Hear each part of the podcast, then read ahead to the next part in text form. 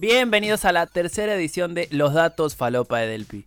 Este podcast en el que yo, Ezequiel del Pino Yamne, voy a estar dándoles esa información que ustedes piensan que es innecesaria, pero que al final termina siendo fundamental para ganar trivias o salvándolos cuando no tienen tema de conversación. Sin mucho más que añadir, empecemos. Volví después de mucho tiempo y creo que la mejor forma de hacerlo es haciendo, valga la repetición de la palabra, una edición especial sobre datos de los países que más están sufriendo muertes en este contexto del coronavirus. En esta ocasión vamos a hablar sobre algunos países europeos. Pero basta de tanta cháchara, como diría mi abuela, y vayamos con el primer dato del día. A ver, mira el dato. Mira el dato. Uy, a ver, Mira el dato que nadie te pidió. Suena la tarantela que nos lleva a Italia y más precisamente a la provincia autónoma de Bolzano, que es el lugar menos italiano de Italia. Acá, a pesar de haber pasta y pizza por todos lados, la comida que predomina es el pretzel y es por una simple razón. El 70% de la población habla alemán. Sí, así como escucharon, la lengua que más se habla en esta provincia italiana, compuesta por 8 distritos y 116 municipios mayores, es la alemana. Completan este porcentaje de idiomas el italiano con un 26% y el ladino, que es una lengua retrorománica de la cual vamos a hablar seguramente en alguna otra ocasión, con un 4%.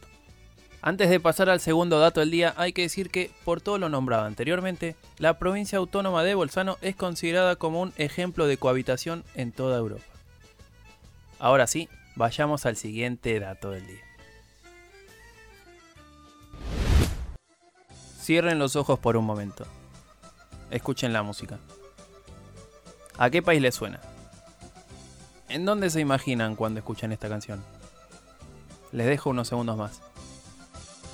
Y sí, señoras y señores, el segundo dato falopa del día tiene que ver con Francia, la cama y el sueño. Me da un poco de vergüenza hablar de esto durmiendo tan poco últimamente, pero ¿qué se le va a hacer? En estos momentos me estoy replanteando muy seriamente irme a Francia. Creo que ahí voy a dormir un poco mejor. O al menos eso dice la estadística. Y como para que vean que no lo digo por decir, doy el dato con un número concreto. Francia es el país desarrollado que más horas promedio duerme por día, con casi 9. Sí, el verdadero quien pudiera. Igual digo casi porque es 8,83, pero Decirlo me metería en un quilombo de decimales que a esta altura del podcast no quiero resolver. No me ayudaría para nada. Lo que sí quiero hacer es ir al último dato falopa del día.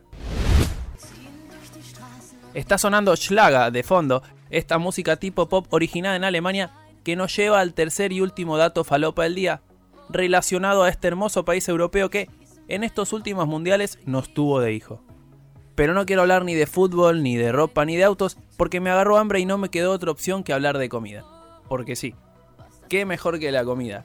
¿Estás triste? Comes. ¿Estás feliz? Comes. ¿Estás enojado? Comes también. Y así podría seguir, pero me iría por las ramas y la onda de estos datos es hacerlo corto.